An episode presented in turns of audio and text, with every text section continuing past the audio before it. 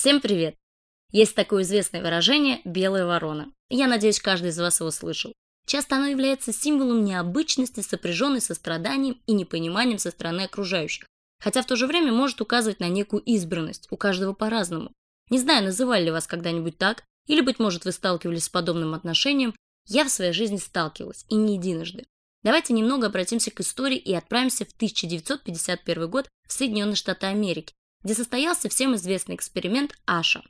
Исследование было направлено на изучение конформизма в группах. Для тех, кто не знает или сомневается в значении этого слова, расшифровываю. Конформизм – бездумное следование общим мнениям, государственным порядкам или модным течениям.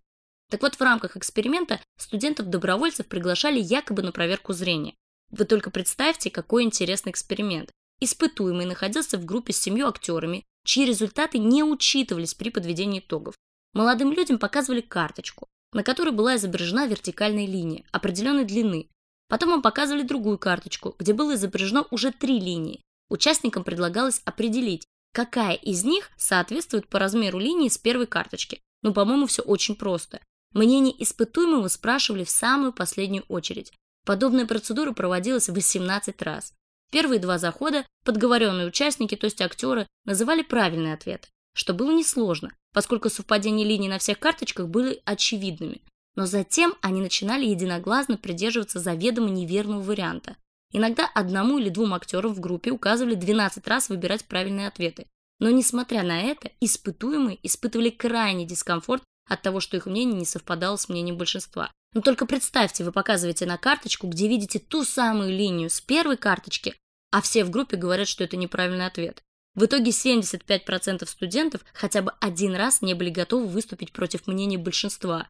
Они всегда указывали на ложный вариант, несмотря на очевидное визуальное несоответствие линий. 37% всех ответов оказались ложными, и только один испытуемый из контрольной группы в 35 человек допустил одну ошибку. При этом, если участники группы расходились во мнениях, или же когда независимых испытуемых в группе было двое, вероятность совершения ошибки снижалась в 4 раза. Эксперимент показывает и доказывает один очень интересный факт. Люди сильно зависят от мнения группы, в которой находятся. Даже если оно противоречит здравому смыслу или нашим убеждениям, это не значит, что мы сможем ему противостоять. Вспомните себя, скажем, в старших классах школы. Или, например, в группе в университете. У меня было такое не раз, когда у меня было мнение не похожее на моих одноклассников или ребят, которые учились со мной в институте.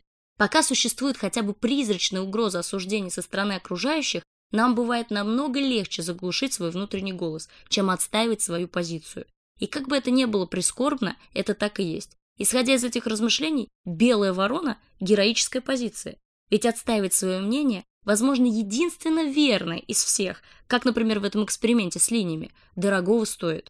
Поэтому обращаюсь ко всем белым воронам, которые слушают мой подкаст. Не бойтесь, живите, становитесь еще белее. Всем мир.